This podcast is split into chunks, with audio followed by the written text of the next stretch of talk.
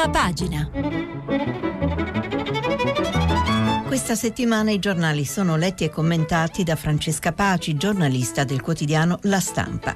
Per intervenire telefonate al numero verde 800 050 333, sms whatsapp anche vocali al numero 335 56 34 296.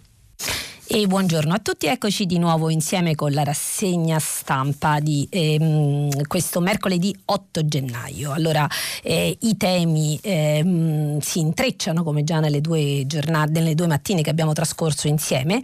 E, ehm, molta Libia e molto Iran, Libia dove fallisce il vertice dell'Unione Europea e mentre si combatte a Sirte c'è a attesa per l'incontro tra Putin e Erdogan e molta preoccupazione per i soldati iraniani che sono in Medio Oriente. Eh, ci sono i missili sulle basi, ehm, i missili iraniani sulle basi americane eh, in Iraq, i funerali di eh, Soleimani e, ehm, e, poi c'è la partita interna, l'Italia, Salvini, eh, si scalda la campagna elettorale per le regionali dell'Emilia Romagna. E Radio Tremondo che ci ha preceduto ha trattato molti degli argomenti che eh, sono già sui giornali, quindi eh, la Libia e l'Iran come ho già nominato, ma eh, anche l'Australia che brucia e soprattutto la Spagna che finalmente è il primo governo di coalizione della, della storia spagnola, quindi la fine del, eh, ehm, bipartitismo alla spagnola.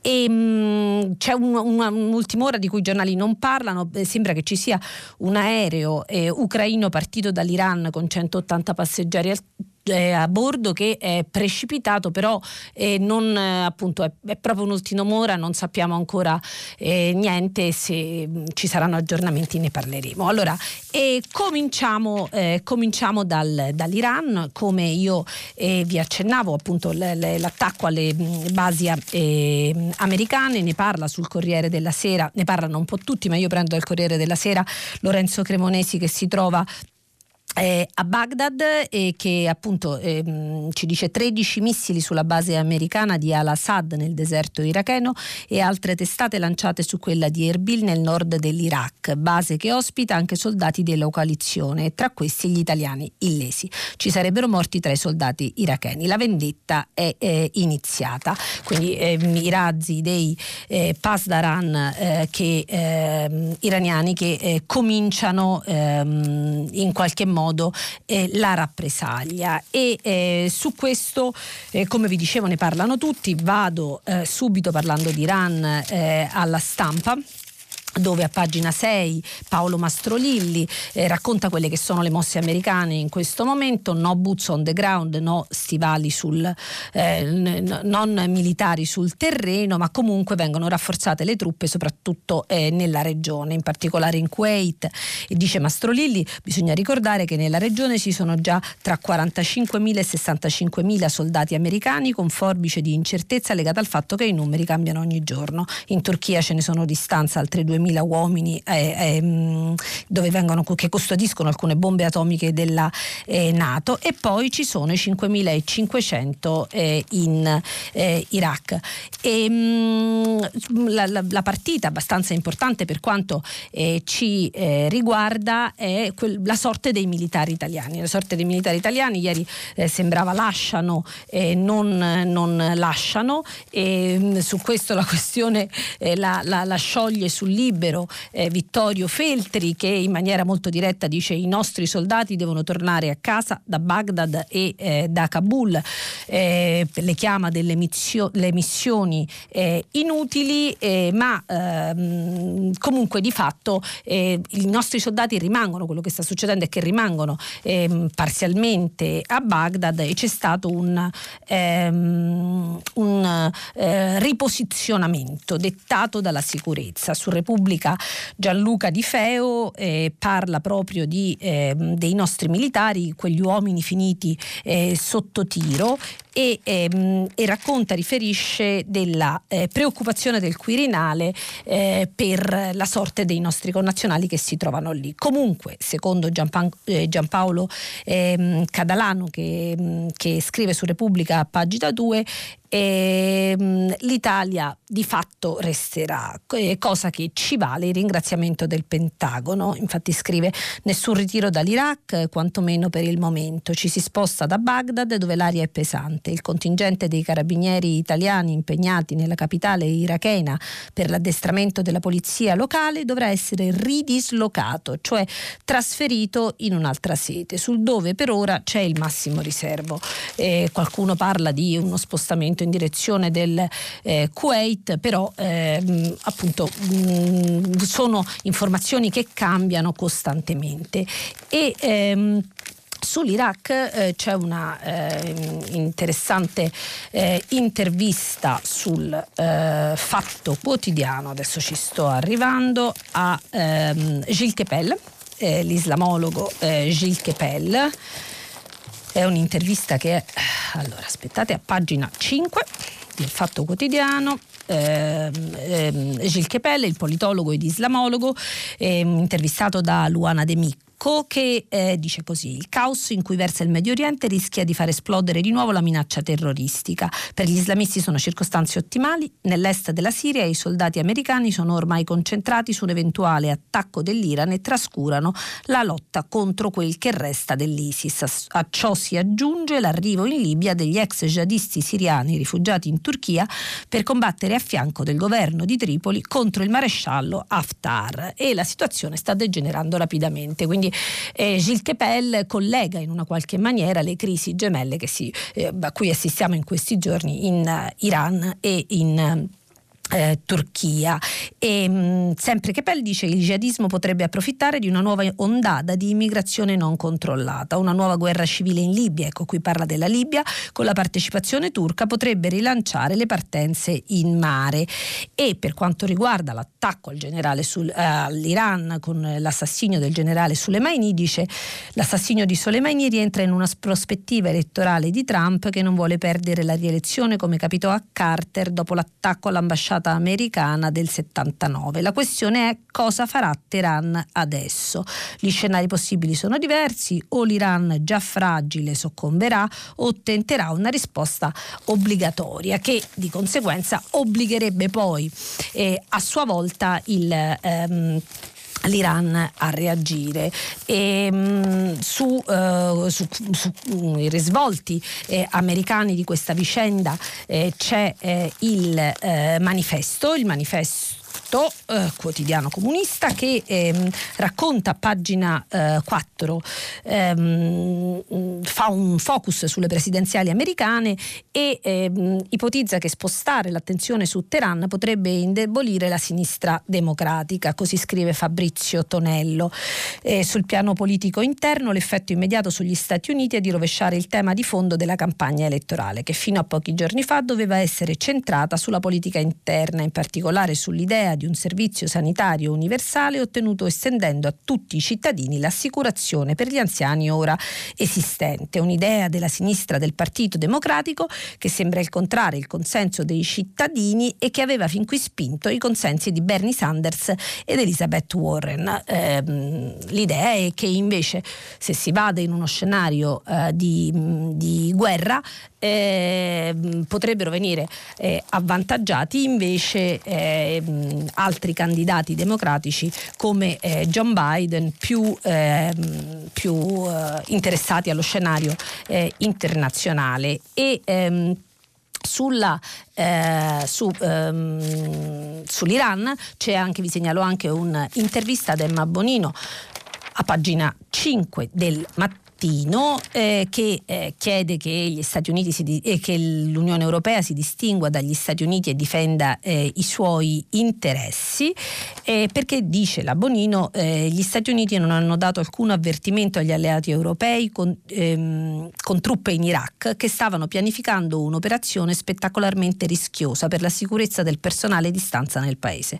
Soltanto a cose fatte Pompeo ha cominciato a chiamare tutti o quasi chiedendo solidarietà per la decisione non eh, condivisa. Non molte capitali europee erano convinte che l'attacco extraterritoriale ed extragiudiziale a Soleimani fosse la migliore idea per cominciare bene il 2020 e sulla Libia dove si è aperto ehm, un altro scenario di guerra si chiede ad Emma Bonino chi potrebbe, eh, è generoso Picone il giornalista che l'ha intervista, eh, gli chiede chi ehm, potrebbe ehm, calmare gli animi in qualche modo e lei risponde idealmente eh, l'Europa. L'Europa ha interessi enormi nella stabilità del paese, anche di natura economica. Eh, però mentre, Ankara, ehm, eh, mentre, ad Ankara si riuniscono Putin e Erdogan per discutere del gasdotto, eh, del gasdotto Tark Stream, e, mh, non si può escludere che si trovi eh, al loro livello un accordo militare sulla Libia, proprio come hanno fatto in Siria. E questo per Emma Bonino sarebbe un fallimento drammatico eh, per l'Europa e, e eh, per l'Italia. E, mh, ancora su questa partita, ancora eh, un'intervista a pagina 5 del Corriere della Sera. Ci sto andando. Um, c'è ehm, Fran- eh, Paolo Valentino scusate, eh, che eh, intervista il vicepresidente della Commissione UE ehm, Franz Timmermans. l'intervista comincia parlando della sfida ehm, verde, il Green Deal ehm, a cui si è votata l'Unione Europea. Comincia così, eh, io non so se sarà il Green Deal da solo a salvare Venezia, ma sono certo che senza di esso un grande patrimonio dell'umanità andrà perduto. Se se continuiamo così, se non limitiamo l'aumento delle temperature medie frenando l'innalzamento del mare, non vedo possibilità. E, mh, mm, questo perché Franz Timmerman, il socialista eh, Franz Timmerman, è considerato lo zar del clima, quello incaricato eh, di organizzare questo ambizioso progetto eh, di fare del, dell'Europa il primo continente totalmente pulito ehm, dalle emissioni di CO2. Ma chiaramente Timmerman poi eh, par, eh, a Timmerman viene chiesto anche di quello che sta eh, succedendo ehm, in, in Iran e se di fatto e, mh, l'alto rappresentante Joseph Borrell eh, ha avuto una reazione giusta, ecco, chiedendo moderazione e dialogo. E ehm, Timmerman risponde: di fronte a un'azione unilaterale degli americani, Borrell ha fatto la cosa giusta. A nome di tutta la UE ha invitato il ministro degli esteri iraniano a Bruxelles per discutere la situazione e rilanciare il dialogo. Primo compito dell'Europa è convincere le parti a evitare un'escalation. Conosco un po' l'Iran e credo che ci sia ancora la volontà di salvare l'accordo. Eh, parla dell'accordo sul nucleare, che ricordo è stato un grande successo di Federica eh, Mogherini. E, ehm, parla anche di Libia e eh, dove mh, mm, eh, Paolo Valentino gli chiede eh, come può far valere la sua dimensione geopolitica eh, la Commissione europea. E, ehm, e, si sta cercando un ruolo, questo è il fatto, chi è che possa in qualche modo mediare eh, sulla Libia. E Timmermans risponde, con la sua esperienza e i suoi contatti, i suoi contatti eh, penso ad una personalità come l'ex ministro Minniti. Il governo italiano ha la possibilità di costruire insieme a Borrell e alla Commissione una politica europea ragionevole e importante che eviti l'escalation. La situazione in Libia deve essere la priorità assoluta per l'Unione Europea e non solo per le migrazioni. migrazioni sulle quali poi ehm, mm, torna ancora una volta Timmerman dicendo che l'Italia è stata lasciata sola da alcuni stati e, e che questo è uno dei problemi che ehm, la Commissione cercherà eh, di risolvere appunto eh, dando una mano eh, alla, ehm, all'Italia.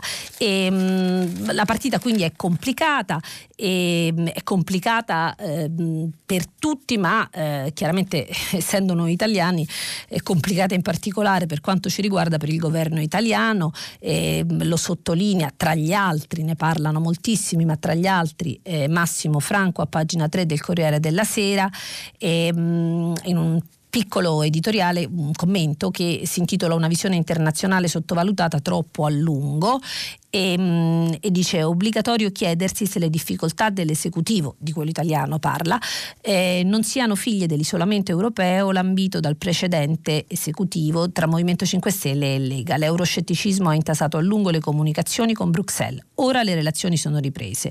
Quanto avviene tra Iran, Iraq e Nord Africa però va oltre l'ordinaria amministrazione. Quindi eh, c'è eh, parecchio da rimboccarsi le maniche e di, di, eh, di, di come ci si trovi un po' tutti ehm, così eh, disorientati. Eh, scrive anche Ezio Mauro in un editoriale su Repubblica che si intitola I due Occidenti e lui fa ehm, risalire alle uh, radici dell'impasse in cui in qualche modo ci troviamo in questo momento all'11 settembre del 2001 e ehm, scrive Ezio Mauro da quel giorno è nato il problema del rapporto tra la sicurezza e la democrazia. È chiaro che le democrazie hanno il diritto di difendersi anche con azioni preventive persino con il ricorso estremo e contro natura alla guerra per salvaguardare se stesse e i loro cittadini.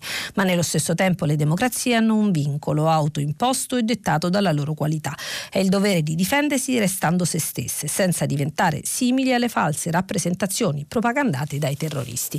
E ecco, mh, mm, da qui, da l'Iran eh, abbiamo visto quanto sono collegati, ma passiamo alla Libia. E passando alla Libia passiamo già eh, a parlare di Italia perché l'Italia è il ministro degli esteri Di Maio che si sta spendendo in questi giorni con eh, viaggi un po' dappertutto eh, per cercare di recuperare innanzitutto il tempo perduto, ma anche di evitare la guerra che di fatto in, in Libia si combatte ormai già da, da tanto tempo, ma soprattutto dall'offensiva di Haftar verso Tripoli cominciata ad aprile scorso. Allora, introduco l'argomento leggendo un, sul, sulla stampa, sul mio giornale, un lungo articolo di Mattia Feltri che oggi non eh, fa non scrive il buongiorno, ma eh, che si dedica alle inutili fatiche di Di Maio, così si intitola l'articolo, è un articolo molto eh, irriverente di cui vi leggo uno eh, stralcio.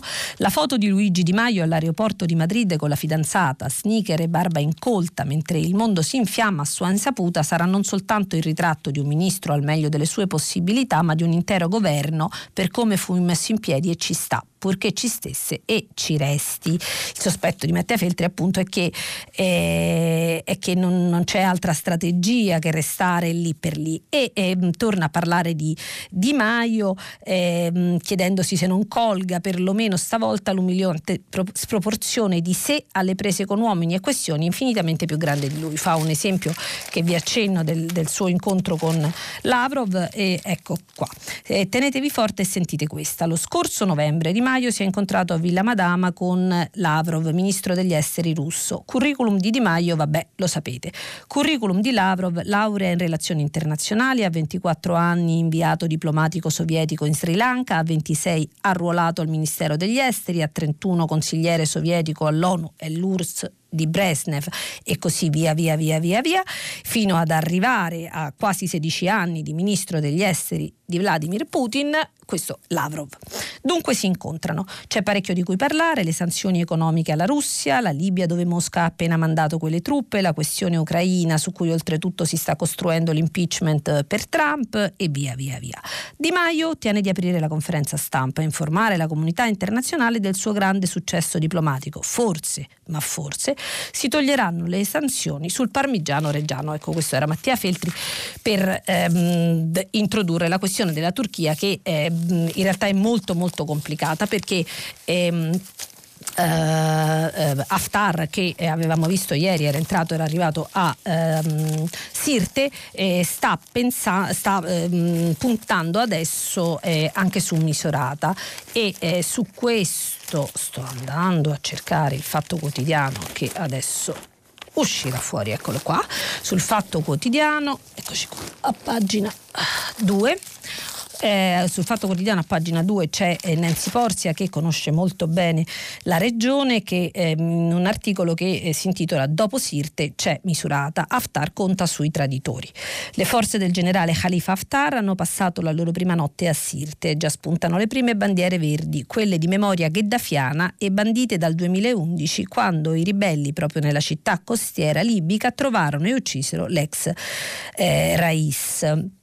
Già Nancy Porzia ci aveva raccontato ieri di come Haftar sia entrato grazie al fatto che la brigata 604, in maggioranza appartenente alla tribù gheddafiana dei Forjan, ha tradito ed è passata con Haftar.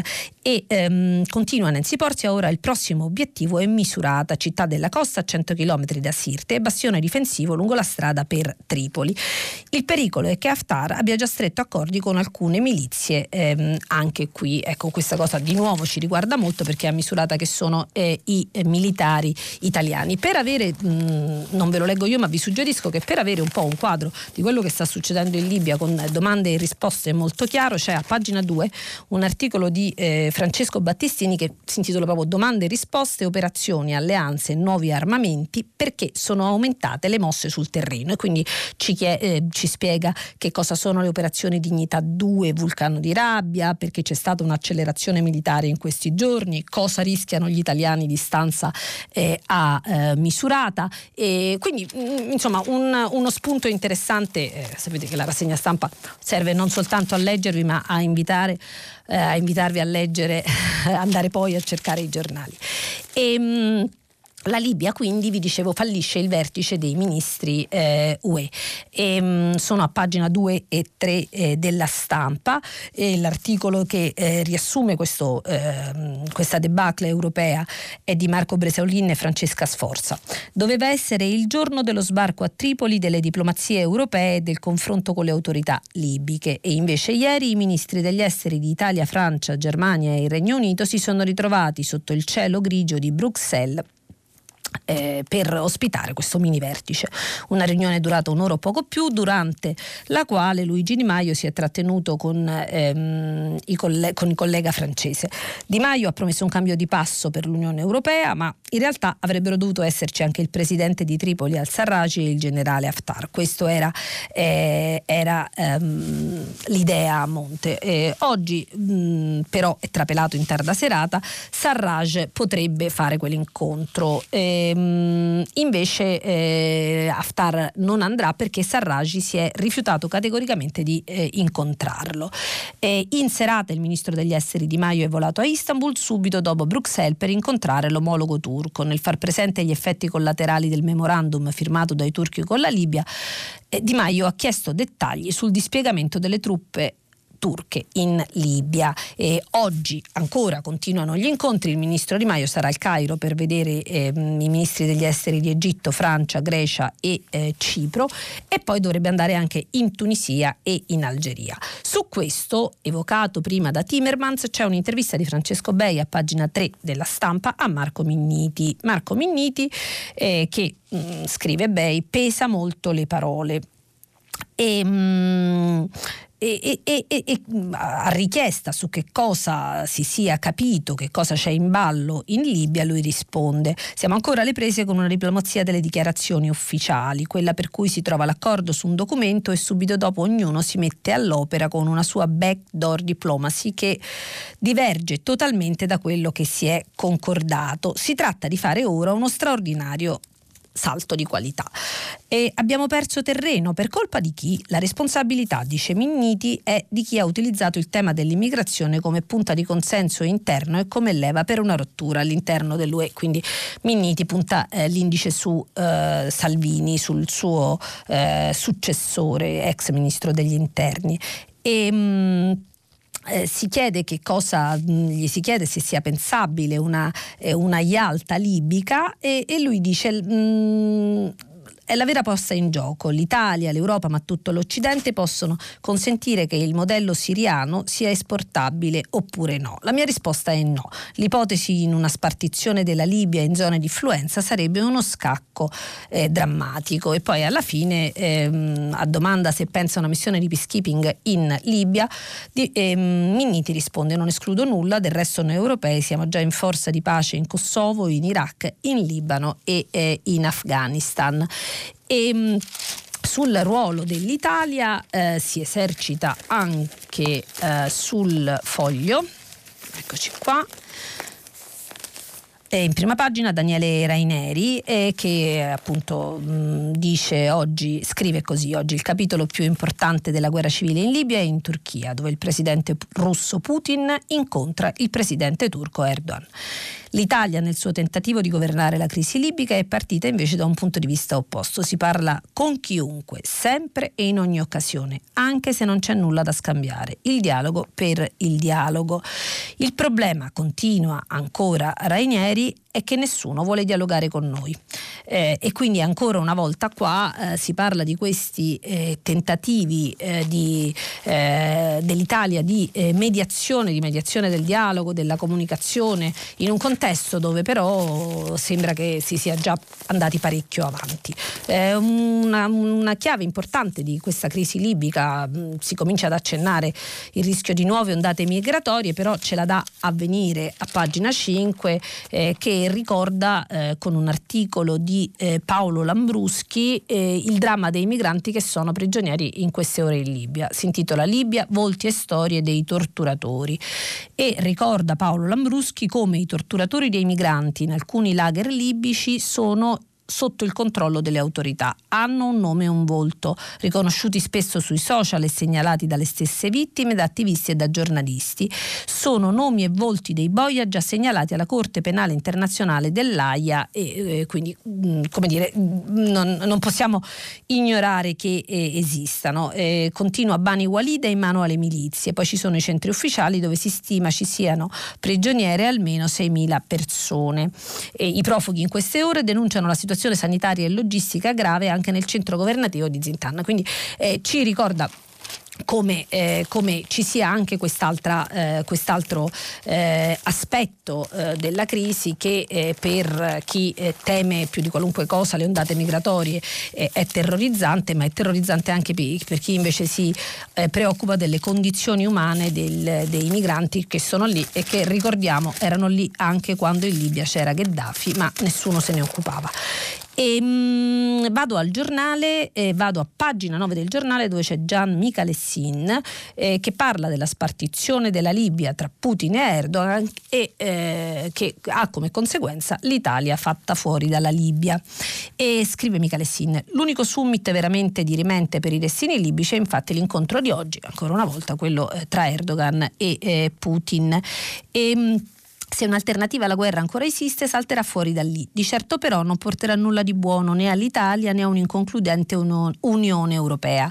Erdogan vuole il petrolio e il gas della Libia, compresi quelli dell'ENI, e, um, lo zar, che sostiene Haftar ma tratta anche con Sarraj, è pronto a concedergliene solo una piccola parte, solo se il sultano scenderà a patti sulla Siria, facendosi carico dei 12.000 al-qaedisti ancora presenti nella provincia di Idlib e riconoscendo la piena sovranità di, Haftar, di Assad. Scusate. A quel punto Erdogan potrà tenersi Tripoli e Misurata e eh, questo eh, ovviamente eh, diciamo, a tutto scapito eh, dell'Italia. E, Ehm, vado, eh, stiamo concludendo la partita eh, libica eh, e passiamo poi alla politica italiana, vado a pagina 3 eh, del mattino mattino ehm, dove, dove eh, si parla della possibilità del, di utilizzare le navi della missione Sofia per fermare gli arrivi di armi. È un retroscena di Cristiana eh, Mangani ehm, che dice appunto l'Europa cerca la strada per contrastare l'escalation dei combattimenti in Libia e avanza l'ipotesi di rivitalizzare la missione Sofia e una Formed, quella missione che per prima è stata messa in campo per garantire la sicurezza marittima europea e che ha tra gli obiettivi anche quello di contrastare chi intende violare l'embargo delle armi per e dalla Libia, una sorta di blocco navale che permetterebbe alla UE di tornare protagonista nel eh, Mediterraneo. E, ecco, tentativi, eh, tentativi, tentativi, eh, mentre le, eh, le, mh, mm, le, carte si stanno dando eh, altrove, mh, mm, tanto così per ricordare, eh, lo ricorda la Repubblica a pagina 6, ieri Putin è andato anche a sorpresa in, in Siria dove ha incontrato il suo il suo uomo ehm, Assad. E, mh, chiudiamo, chiudiamo, con gli esteri eh, passando alla Spagna, la Spagna che eh, come vi dicevo questa, ehm, questa finalmente ha un eh, governo e ehm, vado a eh, ne parlano tutti quanti ma eh, prendo gli articoli che sono più sintetici per darvi un'idea di quello che è accaduto. Pagina 17 della Repubblica Alessandro Oppes. La Spagna ha finalmente un governo legittimato dal voto parlamentare. Dopo una lunga fase di stallo politica segnata da due elezioni legislative in appena sei mesi con uno strettissimo margine di vantaggio Pedro Sanchez ha ottenuto l'investitura alla presidenza del governo nella votazione decisiva in cui era richiesta solo la maggioranza semplice dei deputati e ecco, a, ehm, ad aver dato eh, questo, eh, questa, il governo a Sanchez è stato eh, fondamentalissimo l'accordo con i catalani che sarà poi dopo però eh, la, mm, eh, come dire, eh, sarà il, il, la cartina di tornasole della tenuta di questo governo. Sulla Spagna c'è anche un reportage di Alto Gazzullo sul Corriere della Sera. E, mh, mm, che eh, parla del sentiero stretto di eh, Pedro per tenere il Pueblo Unido. Ecco, scrive così, nasce così il governo Pueblo Unido tra riformisti e populisti, tra Partito Socialista e Podemos e forse non è il segno dell'eccezione iberica ma della disperazione. Non è l'alba di un nuovo mondo in cui le sinistre si uniscono contro la reazione, è una battaglia di retroguardia per evitare il peggio e ehm, sul, sugli esteri eh, vado anche a raccontarvi di quello che sta succedendo in Australia. In Australia ne abbiamo già accennato nei giorni scorsi, però la situazione si fa eh, sempre più grave. C'è una, ehm, una, una eh, ne parlano un pochino tutti ehm, i giornali e, e, si parla, la novità, eh, sto andando al messaggero, è che si è scoperto che eh, una buona responsabilità viene dai piromani e quindi è la mano dell'uomo e, e che si tratta in molti casi di pino, piromani eh, minorenni. Um, allora, sto a pagina 13 del eh, messaggero e Australia, baby piromani e un miliardo di animali uccisi. Ehm, il racconto eh, è di Francesco Malfetano, 25 persone morte, più di 2000 case bruciate, un miliardo di animali e oltre 8,4 milioni di ettari di terra completamente arsi dalle fiamme. Da settimane l'Australia continua a combattere contro gli enormi incendi che la stanno eh, devastando. Ma ecco, come vi dicevo, la novità è che sono state arrestate 183 persone per incendio doloso. Di queste 183 ehm, 40 sono minorenni, un motivo per cui eh, sul Libero, Libero dedica un eh, articolo a, eh, questa, a, questa, novità diciamo, del, della mano dell'uomo e della mano dell'uomo, ehm, della mano dei minori, ci sto andando, comunque eh, il senso di Libero eh, è, eh, eccoci ci stiamo andando, il senso di Libero a pagina 13 è questo, i, i giovani non stanno affatto eh, salvando il mondo. E mh, mm, quindi f- con un eh, riferimento eh, a, ovviamente a Greta eh, Thunberg, ma sull'ambiente ancora e quindi mm, in qualche modo sulla, sull'Australia, ma anche eh, su Greta Thunberg e sulla sfida vi segnalo una intervista eh, molto, con, molto controcorrente eh, fo- sul foglio di Giulio Meotti, siamo a pagina 3 e si intitola La guerra di civiltà è verde. La lotta ecologista rischia di essere non contro il carbonio ma contro un'idea di mondo libero e Giulio Meotti ehm, è andato ad intervistare ehm, il saggista ehm, presidente del, de, de, de, docente dell'Università di Bordeaux Olivier Babot che ritiene che l'ambientalismo di cui siamo testimoni non sia altro che un nuovo progetto collettivo degli occidentali ossia sparire senza lasciare traccia. E dice Babò, la preoccupazione per l'ambiente oggi assume la forma di una costante per ridurre al minimo la nostra impronta. Il nuovo grande progetto dall'ecologismo alla demografia è quello di non lasciare tracce. Poi continua dicendo che il catechismo progressista funziona esattamente come tutte le forme di fondamentalismo, è una visione manichea del mondo. Ecco, c'era eh, questo, questo, spunto, eh, diciamo un po' polemico su Greta, poi bisognerebbe anche chiedersi se al netto del radicalismo di Greta o della generazione dei giovani, se, pre- se preferiamo invece che stiano so, davanti ai videogiochi, quindi al netto del radicalismo e di alcuni aspetti manichei, eh, insomma gli scienziati parlano di preoccupazioni molto serie. Eh, osservatore romano, mi è capitato tra le mani oggi, ieri non c'era, sono molto contenta perché ha sempre un'ottima uh, apertura sul mondo. Eh, da qua leggo la crisi istituzionale in Venezuela, c'è anche il Venezuela e sale nuovamente la tensione politica in Venezuela. Lo scenario è stato domenica pomeriggio l'edificio che ospita l'Assemblea nazionale dove sarebbe dovuto avvenire la nomina del nuovo presidente.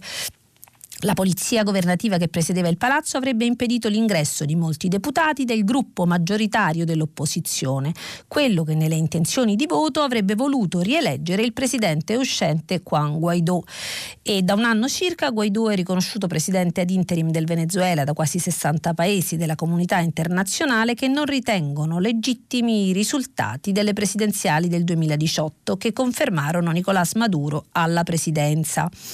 E però l'azione della polizia non ha permesso il raggiungimento del quorum. Guaidó ha definito l'accaduto un golpe contro l'Assemblea nazionale realizzato in associazione con la dittatura avvenuto con il sequestro di un gruppo di deputati. Ecco, anche questa partita che nei giorni, eh, nel, nelle settimane scorse ha molto eh, diciamo interessato eh, i giornali, poi, eh, poi eh, è sparito. L'ultima cosa sugli esteri, il suo avvenire viene ricordato a dieci anni eh, il terremoto di Haiti, quelle promesse tradite dagli aiuti esteri ad Haiti perché la ricostruzione è ancora al palo e c'è un, un reportage di Lucia Capuzzi. E, ecco, a questo punto invece passiamo all'Italia. Allora, Italia che eh, è ehm, vado eh, a un pezzo di Aiello sul mattino, eh, guarda già alle elezioni, i tormenti quindi del governo giallo-rosso e l'offensiva di Salvini a tutto campo eh, in Emilia-Romagna, guardano già alle, eh, alle elezioni.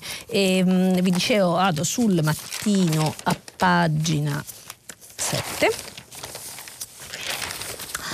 uh, dove Mario Aiello ehm, racconta gli effetti potenziali della delle, di una disfatta in Emilia-Romagna sul Movimento 5 Stelle. Tagliola regionali per Di Maio, sotto il 5% Grillo cambia leader. Mario Iello scrive: Ha ripreso a spazientirsi Beppe Grillo, non solo per quelli che lo chiamano e gli dicono prenditi di nuovo la baracca sulle spalle, se no è finita.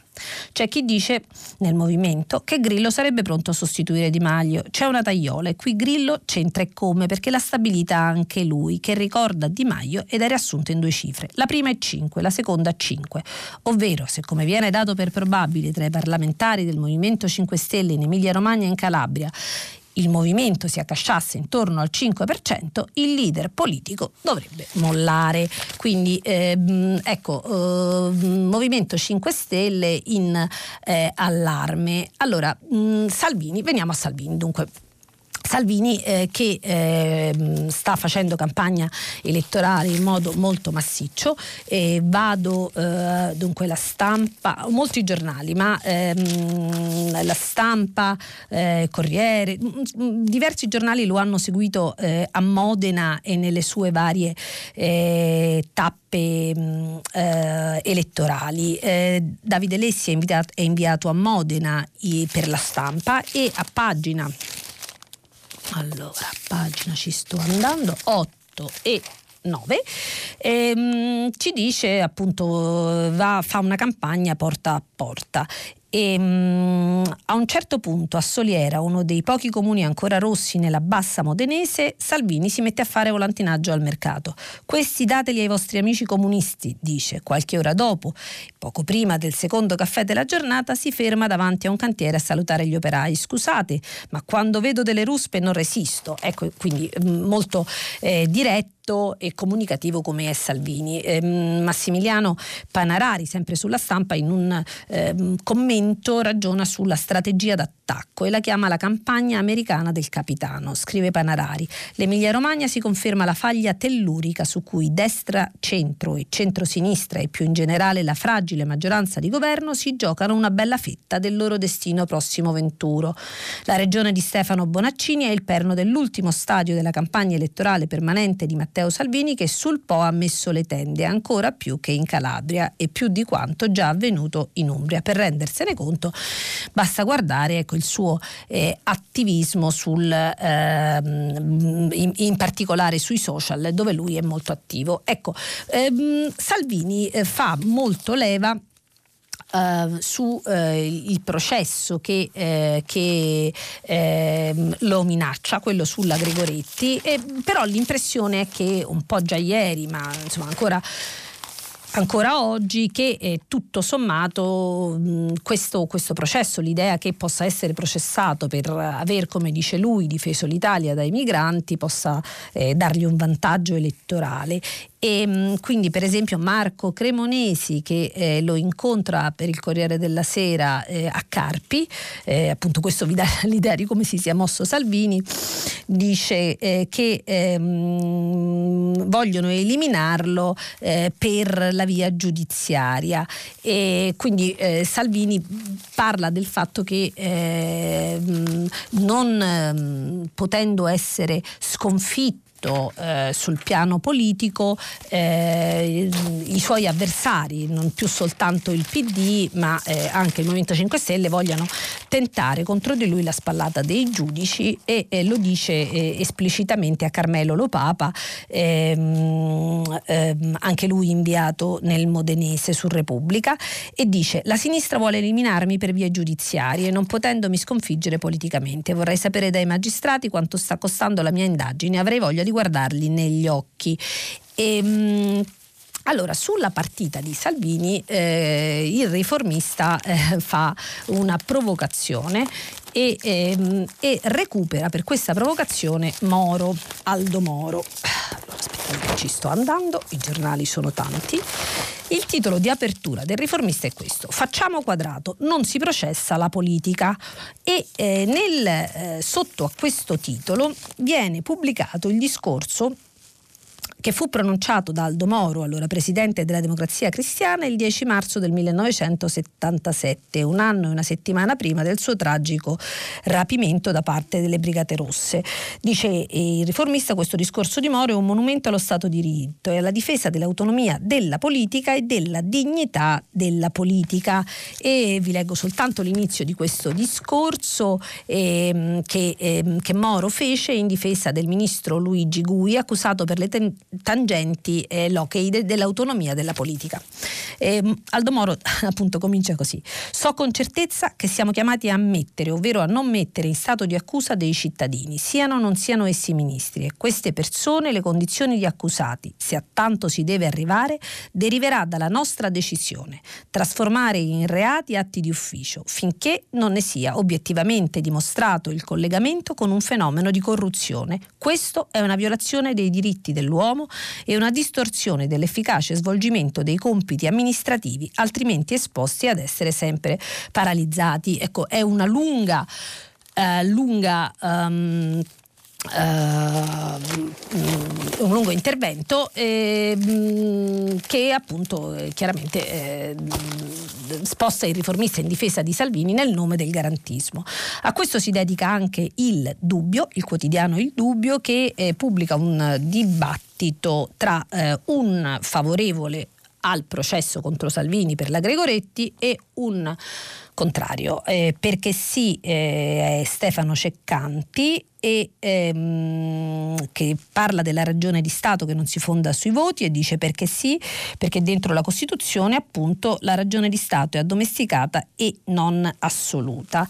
Perché no invece eh, lo dice Dino Cofrancesco eh, perché ehm, parla, eh, dice che a, a, giudicare devono essere i cittadini e non le toghe. Eh, quindi ehm, diciamo Salvini da giudicare giudicare politicamente un, andando alle urne o eh, Salvini eh, da eh, giudicare sul, sul, piano giudiziario. E, ehm, di fatto comunque Salvini non è al governo, è all'opposizione.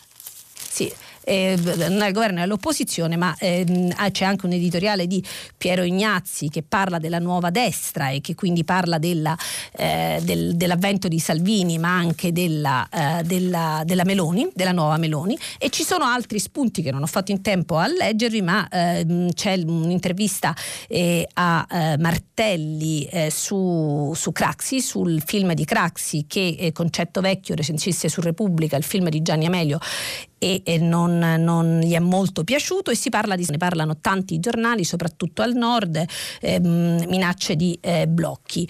E, mh, mm, per ora il filo diretto, eh, per ora finisce qua questa lettura, comincia il filo diretto con gli ascoltatori e ci sarà sicuramente anche modo di eh, approfondire altri temi. Vi ricordo che stiamo pubblicando i vostri messaggi anche vocali sul sito di Radio 3. Francesca Paci, giornalista del quotidiano La Stampa, ha terminato la lettura dei giornali di oggi. Per intervenire chiamate il numero verde 800 050 333, sms e whatsapp anche vocali al numero 335 5634 296. Si apre adesso il filo diretto di prima pagina. Per intervenire e porre domande a Francesca Paci, giornalista del quotidiano La Stampa, chiamate il numero verde 800 050 333. Sms WhatsApp anche vocali al numero 335 5634 296. La trasmissione si può ascoltare, riascoltare e scaricare in podcast sul sito di Radio 3 e sull'applicazione Rai Play Radio.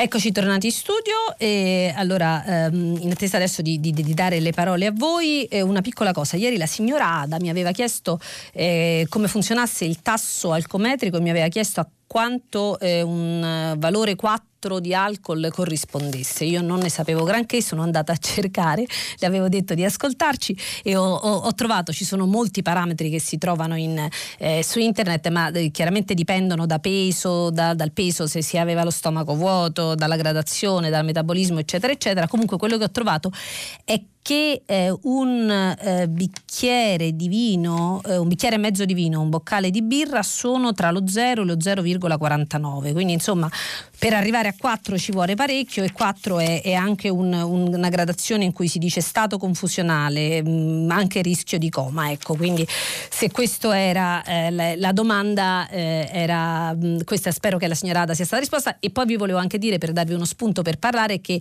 si parla anche molto, non ho fatto in tempo a parlarne, di, ehm, di Ilva e, e, di autostrade. Ne parla soprattutto eh, il Sole 24 Ore mh, per la questione dell'altoforno che non è stato spento e che quindi sull'Ilva va avanti e va avanti l'intervento dello Stato, con la grande domanda eh, che si fa anche per autostrade.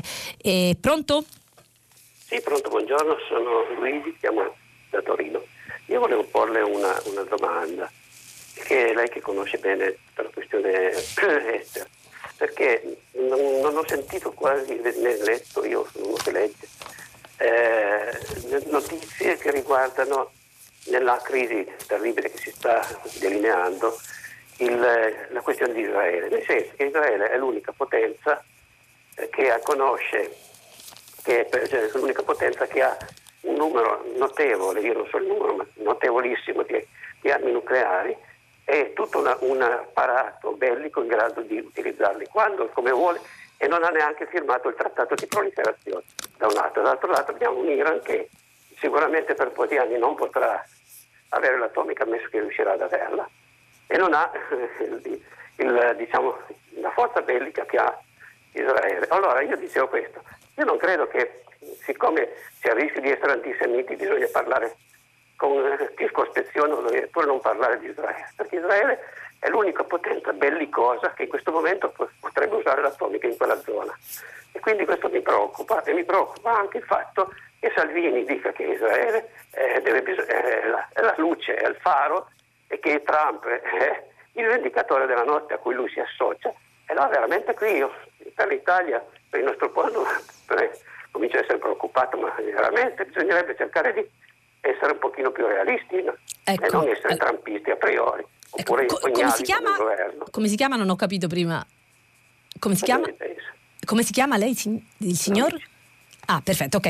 E, ehm, allora, eh, la questione di Israele non è che è rimasta, ne abbiamo accennato anche ieri e l'altro ieri, semplicemente in questo momento, in questa partita, ehm, Israele è, eh, è, defilata, nel senso che eh, sono perfino sorpresa che non sono uscite eh, delle, delle eh, così sempre le, le, le, teorie dietrologiche per cui magari le, l'attacco contro Soleimani fosse stato eh, fatto dal Mossad. Ecco, in realtà l'iniziativa è un'iniziativa americana che eh, eh, ha molte molte ragioni. E, ehm, e eh, sebbene si vogliano andare a cercare in questo momento le ragioni della difesa di Israele non sono probabilmente le principali perché appunto mh, sembra che l'iniziativa eh, americana sia eh, una specie di, eh, di, gioco di braccio di ferro che, che Trump ha ingaggiato con gli ayatollah con cui mesi fa sembrava volere in qualche modo dialogare poi è sembrato voler alzare l'asticella più in alto ehm, eh, forse, per, forse rispondendo eh, agli appetiti più mh, belligeranti di eh, parte dei suoi consiglieri oppure forse per costringere Teheran a sedersi al tavolo eh, delle trattative più in difficoltà oppure forse guardando al fronte elettorale dove, dove come altri colleghi oggi rilevavano eh, lo spostamento dell'attenzione sulla, sulla eh, una potenziale guerra potrebbe eh, mettere in difficoltà i democratici più eh, di sinistra, tra virgolette, quelli più attenti al welfare e alla situazione interna. Quindi tra le tante motivazioni che si sono lette da, su, su, tutti i giornali che ho letto in questi giorni sull'azione del presidente americano Trump, quella di Israele non è venuta. Nonostante, nonostante il presidente Trump sia chiaramente per Israele uno dei presidenti, eh, una, una, una, veramente uno dei presidenti più amici, soprattutto dopo, dopo la stagione Obama che non, non era molto amato in Israele. Il presidente Trump, ricordiamo, ha spostato l'ambasciata americana eh, a Gerusalemme e, ehm, e eh, fa guidare lei, tutti i negoziati sulla questione israelo-palestinese a, eh, eh a, mm, a, a suo genero. E quindi diciamo Trump molto amico di Israele, ma Israele non esattamente direttamente in questa partita, nonostante eh, l'inimicizia tra Israele e eh, l'Iran sia storica.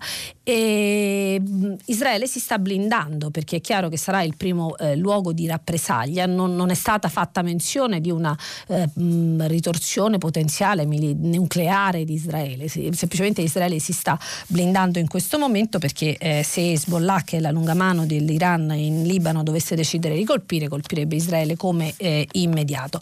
Volevo però dire che non è che parlare di geopolitica bisogna eh, sempre avere, non si può dire niente su Israele se non l'antisemitismo. L'antisemitismo è un problema serio, reale e, e che non ha a che vedere con la geopolitica. E, mh, ecco, trovo eh, piuttosto appunto l'idea di riportare tutto quanto sempre ad Israele un pochino una, una, una vocazione italiana. E ovviamente Israele c'entra, ovviamente ha molto molto molto eh, da rallegrarsi se, se mh, Trump dovesse decidere di fronteggiare direttamente l'Iran, ma in questa partita, ecco, in questo momento quello che sta succedendo è che si sta eh, blindando per paura Israele di rappresaglie in questo momento e non di farle sebbene negli ultimi mesi abbia colpito più volte obiettivi iraniani in, in Siria e, e, l'abbia anche detto. E, mh, mm, allora c'è un, un eh, tra i messaggi ce n'è uno, eh, lo leggo perché è capitato anche a me, che eh, mi chiede a che a un, siamo a un anno dall'introduzione della fatturazione elettronica, a che punto siamo? Eh, mi duole dire che non, io mi ci sono trovata a chiederla e non ho capito come funziona, quindi posso provare a vedere a che punto siamo come ho fatto con la signora Ada eh, ieri per le gradazioni alcoliche, me, ma diciamo come altri cittadini io non ho ancora bene capito a che punto siamo. Eh, pronto? Sì, pronto, buongiorno. Pronto, buongiorno. Eh, sono Giovanni di Genova. Senta, io frequento a Milano un corso di teologia morale intitolato Nazionalismi, Sovranismi, Populismi e la risposta dell'amo delle chiese, le varie conferenze episcopali, eccetera. Cioè, c'è un rischio in tutto il mondo di una degenerazione della democrazia. Avvenire riporta proprio qualche giorno fa eh, la testimonianza di una famiglia in cui c'è un, un politico, un ex eh, parlamentare che sente dire da dei giovani eh, Anna Frank sei finita nei forni, poi li rimproverano anche la moglie e vengono picchiati perché questi poi dicono dute dute. Cioè, ci sono anche partiti come Fratelli d'Italia e la Lega che apparentemente prendono le distanze da questa gente, ma nella realtà quando le mie orecchie ascoltano anche un sacerdote che mi dice che Giampaolo Panza ha fatto questa revisione, quando naturalmente mettono sullo stesso piano anche gente che amministra i sacramenti, Casa Pound e le sardine, capisce? Io non è che appoggio, cioè, dunque, solo comunque il movimento delle sardine è un movimento eh, buono, positivo, simpatico, ma io ho altri virus, altri antivirus a favore della democrazia, no? voglio dire.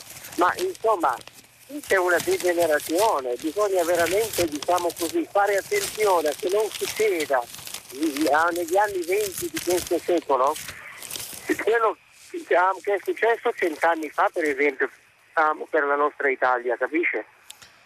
Eh, grazie, eh, grazie Giovanni, mi sembra che, eh, che, che si chiami Giovanni. sì, se lei eh, con questo suo intervento appunto voleva eh, lanciare un SOS per la democrazia, mi trova assolutamente d'accordo, credo che si stia un po' giocando con il fuoco, credo che eh, le democrazie liberal democratiche non siano mai state tanto sotto attacco quanto in questo momento nel mondo, sia da nemici esterni governi, eh, che siano essi regimi eh, di varia natura, religiosa, militare o democrazie illiberali, eh, ma anche sul fronte interno, da una specie di eh, stanchezza, da una specie di, eh, di, di, di, noia, da una specie di eh, così, mh, mm, sì, direi una noia per la democrazia. Mi viene in mente a questo proposito c'era un'inchiesta sul riformista sui medici sotto attacco, non ho fatto in tempo a leggervela, si è parlato in questi giorni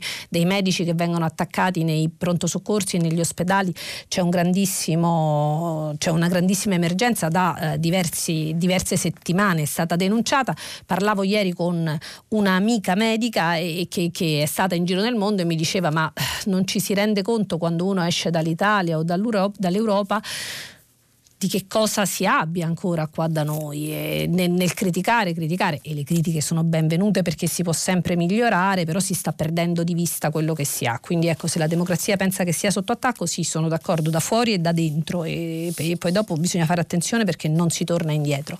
Pronto? Pronto, buongiorno. Io mi chiamo Antonio, telefono da Orbetello. Buongiorno. Senta, eh, mi preoccupa questa situazione di questi giovani, questi ragazzi che bruciano l'Australia eh, e non riesco a capire per quale motivo eh, questa irresponsabilità continua. Perché si fa una cosa del genere?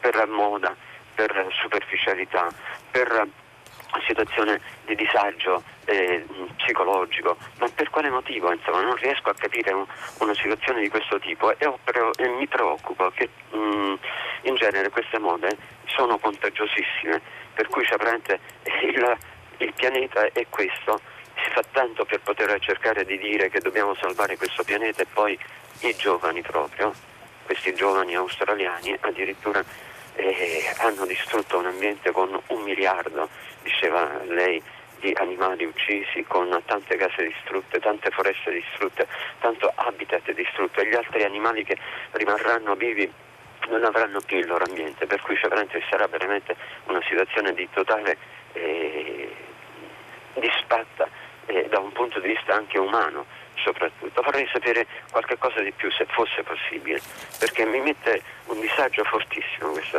questa notizia. La ringrazio. E, ehm, sì, eh, questa notizia purtroppo è, è, così come gliel'ho data, cioè quello che sappiamo è che ci sono questi, eh, quattro, eh, minu- eh, questi 40 minorenni che eh, fanno parte degli... Ehm, tra, ci sono tra gli arrestati per questi roghi appiccati. E, mh, mm, purtroppo sarebbe, sono d'accordo con lei, è sconvolgente nel momento in cui eh, sentiamo questa notizia, però dobbiamo anche pensare pensare che ci sono eh, altrettanti giovani che sono in piazza, per cui mm, che piaccia o che non piaccia, Greta Thunberg è stata eh, un modello e, e, che vanno in piazza, i famosi Friday for Future, che chiedono invece un rispetto dell'ambiente che in alcuni casi ha eh, perfino ehm, delle punte di, di, di, di, radicalismo, se vogliamo. Eh, quindi mm, ecco, è, è disperante come dice lei, però appunto dall'altra parte pensiamo a quanti ce ne sono eh, in piazza in tutti questi, che ci sono stati in piazza in questi ultimi mesi, proprio chiedendo ai, agli adulti di cambiare passo. E vi, vi voglio leggere perché appunto eh, anche, no no, sono firmate. E siccome ci sono tre o quattro messaggi, allora lei Paci non è obiettiva su Israele e le bombe possedute e le bombe possedute, scrive Mauro. Un altro che invece non si firma dice Israele è uno stato ricco e guerrafondaio che occupa e toglie il suolo impunemente coperto dagli USA, che schifo. E un'altra che mi dice gentile giornalista non ha risposto riguardo alle armi nucleari di Israele Liviana di Milano. Allora io eh, leggo come ho già fatto ieri anche i, eh, che le, le, i commenti che non sono complimenti anzi mh, siamo qui per dialogare e mi fanno piacere queste critiche perché sono stata corrispondente da Gerusalemme e in molti casi sono stata accusata esattamente della, della questione opposta e non, non certo di essere, di essere antisemita come non anti-islamica, ma certamente di essere molto molto critica, perfino troppo nei confronti di Israele. Io ho semplicemente detto che in questa partita eh, è una partita che sta giocando Trump con il suo avversario eh, iraniano e che l'impressione che ho eh, dalla ehm, lettura degli analisti che, e, e, da tutti i giornali, badate, io cerco di leggervi i giornali che coprano tutto l'arco costituzionale, proprio eh, perché ci siano le opinioni di tutti, l'impressione è, è, che ho avuto e che penso vi ho letto, ho cercato di eh, restituirvi, è quella che tra, in questo momento, tra eh, le priorità di Trump non c'è quella di difendere Israele o di dare ad Israele l'opportunità di sganciare la bomba atomica sull'Iran, che ha altre preoccupazioni. Trump eh, laddove non sia anche il frutto di gesti estemporanei di un presidente molto eh, imprevedibile. Ecco, la bomba eh, di la bomba eh, nucleare, il nucleare di Israele, il segreto di Pulcinella, ufficialmente non l'ha dichiarato, ma non devo essere io, credo, a parlare di,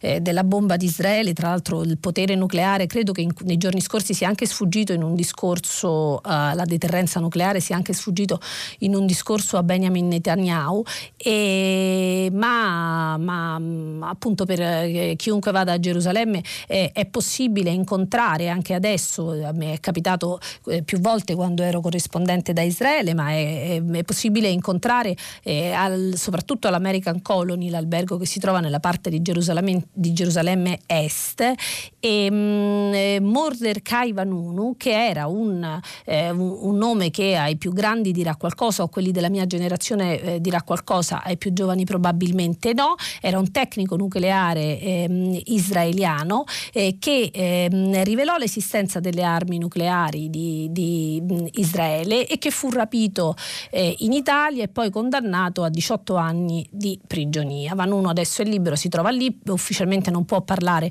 con la stampa e eh, è uscito di prigione nel 2004, quindi non sono io a dover dire Israele ha le armi nucleari o eh, non le ha. Per quanto riguarda la partita tra Trump e eh, gli ayatollah, eh, ovviamente Israele è un attore importante della regione, ma in questo momento mi sembra di aver capito che le motivazioni di Trump non siano quelle di dare a, a, a Bibi Netanyahu il trampolino di lancio per, per il nucleare. Pronto?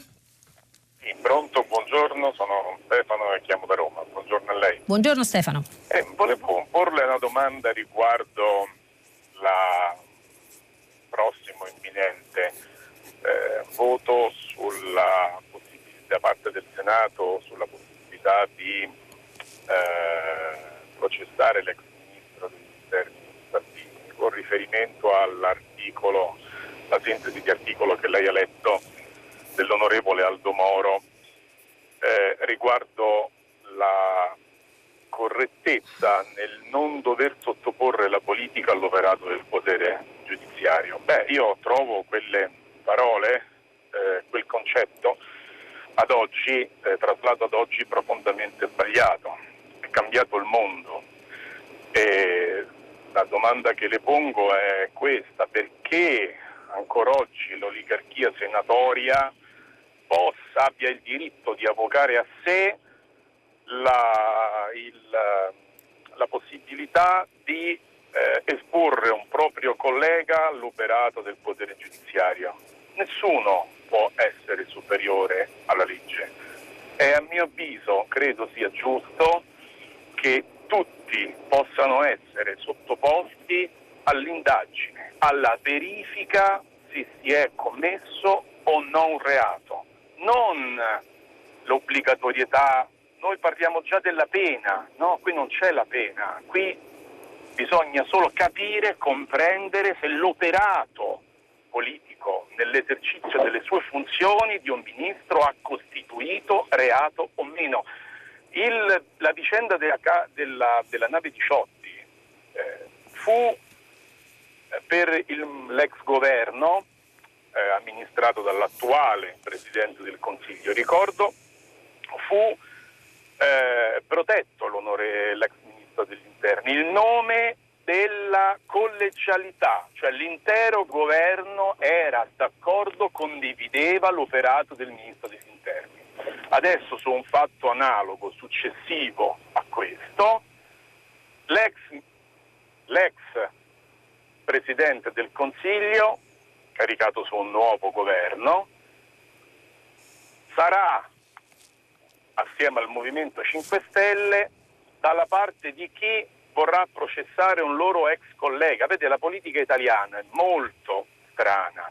Io mi aspettavo che questa fosse la vera battaglia del Movimento 5 Stelle, far sì che un'oligarchia di persone, parlamentari o senatori, quindi Parlamento, non avesse più il diritto di proteggere l'eventuale operato delinquenziale di un loro collega e questo non è stato fatto.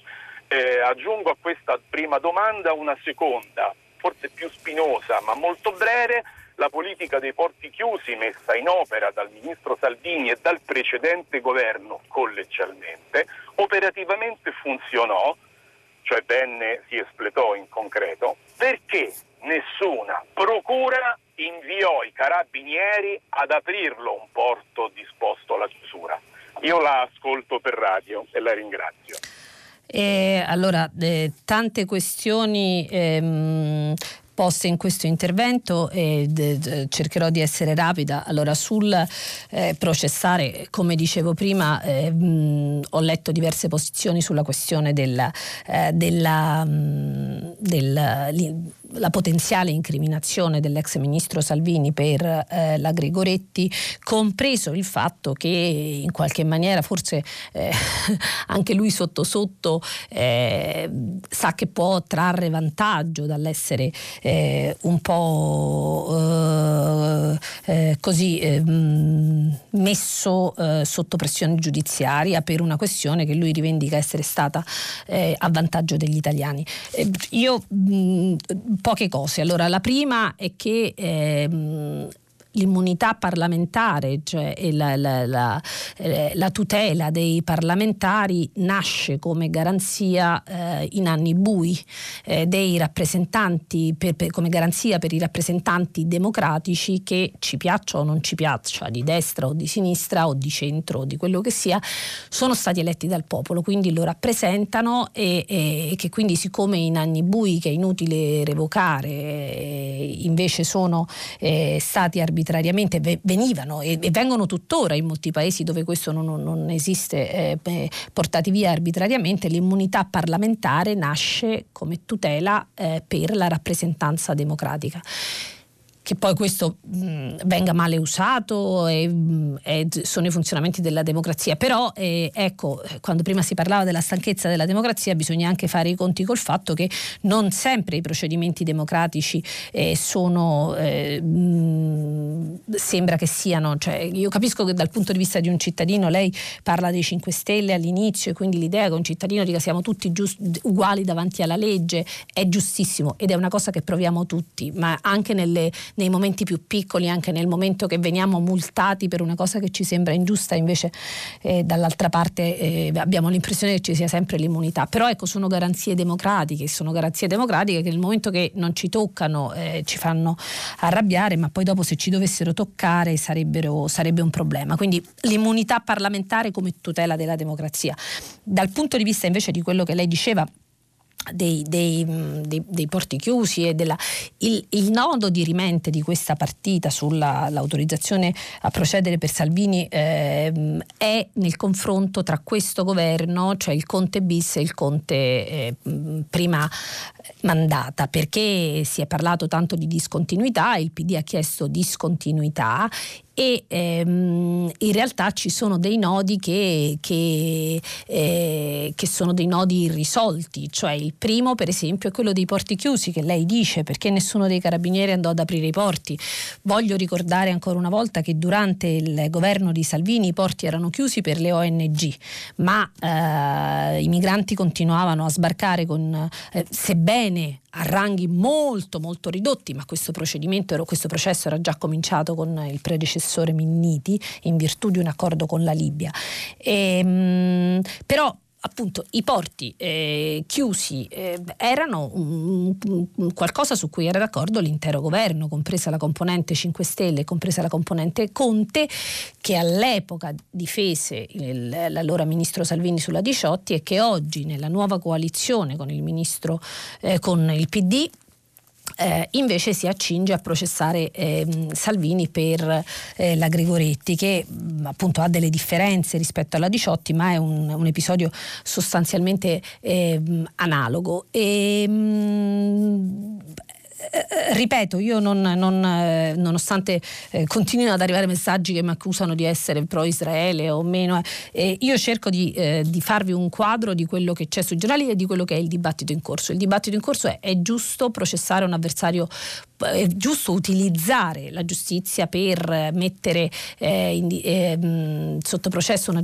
un avversario politico che in questo momento è in vantaggio, non è giusto, i cittadini sono tutti uguali davanti alla legge. Io vorrei avercela questa risposta. Ribadisco, immunità parlamentare come garanzia della democrazia e politica dei porti chiusi di fatto eh, come, come, una scelta dell'intero governo Conte 1, non soltanto di, di Salvini. E ora il, il, nuovo governo invece eh, ha parlato con la, la nuova ministra Lamorgese Morgese eh, di eh, cambiare anche il decreto sicurezza e quindi ha preso una strada completamente differente. E, pronto? Pronto, buongiorno Francesca Paci, sono Pasquale da Roma. Buongiorno Pasquale. Buongiorno a lei.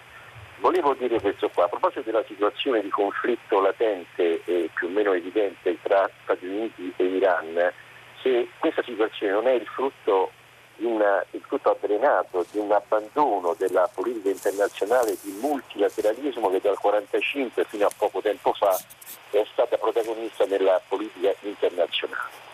Ora, a maggior ragione oggi dovrebbe essere ripresa questa politica del multilateralismo e abbandonato decisamente l'unilateralismo, perché è un mondo complesso, è un mondo pieno di collegamenti, popolazioni sono collegate tramite i social, tramite i media, c'è un'economia internazionale, un'economia globalizzata.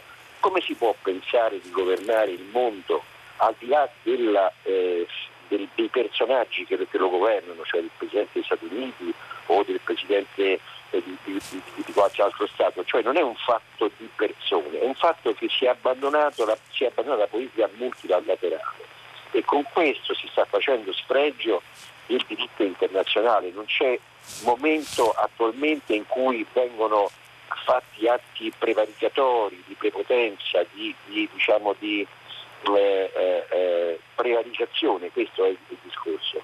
Allora, eh, il punto è questo qua, perché non c'è un serio dibattito anche a livello politico sul, eh, sull'abbandono di questa idea del multilateralismo che ha sempre dato frutti positivi? Oggi noi possiamo immaginare una guerra quando il Papa anche parla di una terza guerra mondiale a pezzi che si sta verificando in questo senso, ma diciamo è ancora uno stadio eh, eh, diciamo, embrionale, ma si può pensare oggi come oggi anche con la capacità devastante delle armi eh, nucleari di poter fare delle, delle, guerre, cioè l'idea della, della guerra ormai è un fatto che appartiene al passato. Sì, ci sono conflitti, ma non si può andare avanti pensando di comportarsi allo stesso modo di 40, 50, 60 anni fa.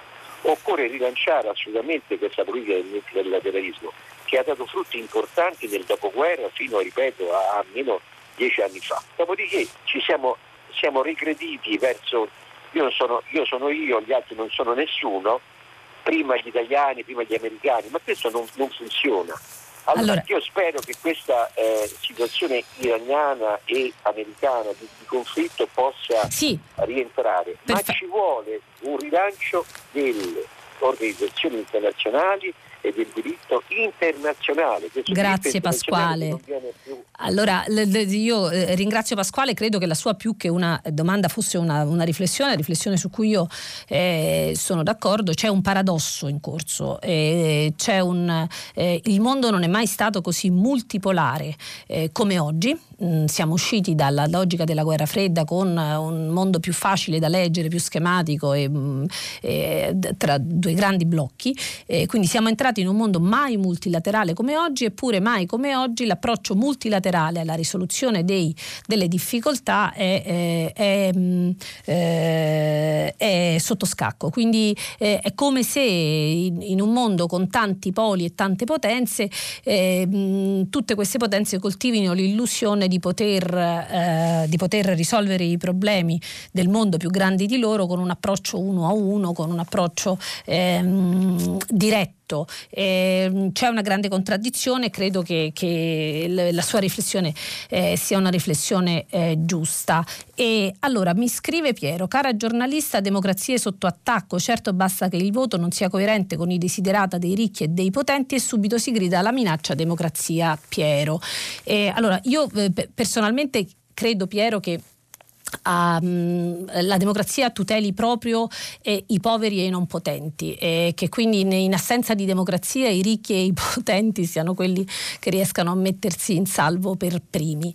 E un'altra cosa che volevo dire, mo, mo ci sono moltissimi messaggi sull'Australia e quindi sullo spunto che l'Australia dà per ragionare sul, sul clima e anche su, su quanto l'uomo eh, danneggi ancora di più se possibile quanto già danneggiato finora, ma soprattutto siccome eh, continuano a dirmi che non si può toccare Israele. Allora, eh, volevo, dire, volevo fare una piccola riflessione tra eh, i, eh, e lo dico molto amaramente, i danni collaterali non citati da, eh, da, mm, da, da, questa crisi in Iran ci sono i palestinesi e segnatamente i palestinesi di Gaza.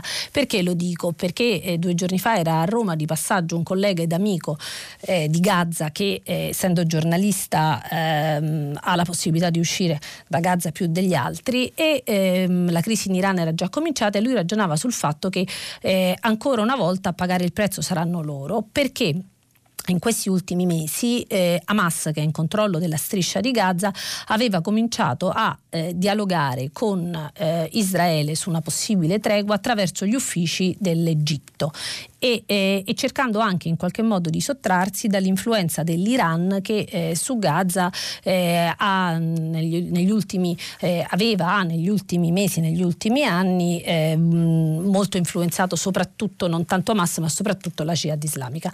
Ecco, allora quello che voglio dire è che in tutti quelli che parlano di Israele qua non ho trovato qualcuno che si preoccupasse degli effetti di quello che è successo sui palestinesi, ma questo semplicemente per dire, e lo dico ci sono appunto tante persone, non le leggo tutte, ma lo, lo dico soltanto per dire che la geopolitica è complicata e non è che dire che in questa partita Israele è più defilata significa dire che non ha ruolo o che non si possa toccare, tutt'altro, significa cercare di capire, di leggere quello che, che sta succedendo e quali sono le mosse degli attori principali. Pronto? Buongiorno, sono Buongiorno. Carla. Buongiorno Carla. Dalla provincia di Trento. E una considerazione, visto che ce ne sono state anche tante, rispetto alla, um, alle persone fermate in Australia per uh, aver causato gli incendi. È stato citato dal giornalista del Foglio che 40 persone sono minorenni su 180 mi pare Ecco, la considerazione che faccio io è opposta a quella del giornalista evidentemente, che ha sottolineato come 40 persone siano, diciamo, non siano giovani dalla parte di Greta. eh, io sottolineo come 140, ben 140 persone siano adulti, non abbiano le attenuanti di un minore. Grazie Carla. Un... Responsabilità. E quello che voglio dire è come il mondo adulto abbia questo sguardo, diciamo, scarso, diciamo, per usare un eufemismo, rispetto alla, alla gioventù, eh, alla gioventù anche impegnata insomma, eh, rispetto all'ambiente e che in modi più o meno eh, efficaci o Grazie Carla, Il, ecco. la ringrazio per questo suo messaggio, è molto giusto, dalla voce capisco che eh, deve essere un'adulta come sono anche io e quindi eh, appunto un messaggio in qualche modo anche di, eh, di, messa in discussione di se stessi. Sull'articolo del foglio c'era in realtà un, un, un'intervista che parlava dei rischi insiti nel radicalismo che eh, i movimenti ambientalisti si portano dentro, che sarebbe diciamo eh, una sorta di visione manichea nel mondo, e invece nel, quello che, che, lei diceva invece su Libero, che, dove si parlava dei giovani che, eh, non, che, distruggono il mondo invece di tutelarlo, ha ragione lei. I numeri ci dicono che invece eh, molto spesso si tratta con molto paternalismo e con eh, anche un ditino di supponenza eh, chi è più giovane, che fa errori come ne abbiamo fatti tutti, ma che appunto, eh, come ci dice lei, i numeri sono 40, eh, sono meno di un quarto degli arrestati in Australia. Pronto? Sì, pronto? Pronto? Buongiorno. Buongiorno. Sì, buongiorno. Sono Enzo da Firenze. Buongiorno Enzo. Ti volevo parlare del discorso, eh, su quel discorso di Moro sulla libertà ma in realtà la Lockheed è chiamata in anni successivi a giustificare presso il Senato, presso un, un'inchiesta del Senato, presso come si chiama, una branca, ora non mi viene il termine, del Senato gli fu chiesto ma qui non c'era mica fondi segreti. No, no, disse la Lockheed rispose, era tutto eh, alla luce del sole, cioè questi erano soldi destinati come da, diciamo, come da bilancio a vincere, o non so in inglese, eh, governi terzi per vendere loro degli apparecchi che non erano che per noi non erano in grado di funzionare, furono venduti i famosi C130 all'Italia. Cioè, questo discorso può essere commovente, parlare di libertà, in realtà era per difendere una persona che aveva fallato assai. Grazie Enzo, eh, grazie per la precisazione. Eh, in realtà poi sarebbe interessante fare approfondimenti su tutti quanti questi, questi, articoli che abbiamo letto. Tutti loro ci danno lo spunto per andare a, rileggere e appunto io spero di di dare a voi lo spunto per andare anche a, a guardare sui giornali. E, mh, eh, ecco, lì in quel caso voleva essere, eh, un, eh, voleva, eh, voleva essere un contributo eh, dato dal, dato, dal, giornale sul, al, al, dibattito in corso su giustizialismo o garantismo. Ecco, e quindi citare un, un, pol- un politico del, del passato che, che viene sempre evocato eh, come per, per, raccontare quanto ci fosse nel dibattito già all'epoca eh, di, questo, di, questo, tema, di questo argomento, no? se, se, processare tutti eh, o, eh, o, meno. E, mh, mm, abbiamo, credo che il tempo stia, eh, stia, per finire, sto guardando ancora un po' di messaggi. E, mh, mm, Giorgio eh, scrive enfasi sul capitano e denigrazione permanente sul ministro degli esteri e il suo movimento. Questa stampa si sposta sempre più a destra e questo dovrebbe preoccupare, dice, eh, dice Giorgio. E, mh, Uh, sì, eh, la denigrazione del ministro degli esteri sono eh, articoli mh, mm, su cui si, si, si, dilettano tutti i giornalisti, ma eh, diciamo i social eh, anche. E Clara di Bologna mi dice quando si parla di Israele nessuno dimentica la Palestina, gentile Francesca. No, lo, lo, facevo soltanto un'osservazione perché avevo visto soltanto messaggi su, uh, su um, eh, Israele. E, um, il martire della Gregoretti trarrà vantaggio elettorale, giornalista sia meno enfatica su questo personaggio, eh, dice un altro. Io eh, seguo, non seguo eh, per la mia professione la campagna di Salvini, ma eh, ho colleghi molto bravi, il mio collega alla stampa Ugo Magri, che seguono queste cose. E ehm, in realtà quello che io vi riporto è quello che anche mi raccontano guardando i sondaggi. E non, io non, non, sono assolutamente enfatica, cerco di non esserlo neanche sulle questioni che eh, seguo da vicino e che mi riguardano direttamente, quindi, eh, però eh, le, tanti studi ehm, analizzano il fatto che il, eh, fare cavalcare la questione delle migrazioni, eh, cavalcare le, l'idea dell'invasione eh, dei migranti, della presunta invasione dei migranti, agevoli molto Salvini e che quindi anche dal suo punto di vista eh, l'idea di poter ehm, raccontare, raccontare, raccontare, di essere sotto attacco giudiziario e politico per aver difeso l'Italia, l'Italia gli può fare gioco. Non, non, non sono io che lo sostengo, eh, sono degli studi di, di, eh, dei sondaggi e, e, che appunto eh, analizzano le tendenze e l'umore degli elettori che lo scorso anno sembravano eh, interessatissimi alla questione dei migranti, adesso meno, ma può darsi che invece lo siano ancora. E noi ci fermiamo qui e dopo il GR c'è pagina 3 a seguire le novità musicali di primo movimento e poi alle 10 come sempre tutta la città ne parla e approfondirà oggi come sempre un tema posto da voi ascoltatori.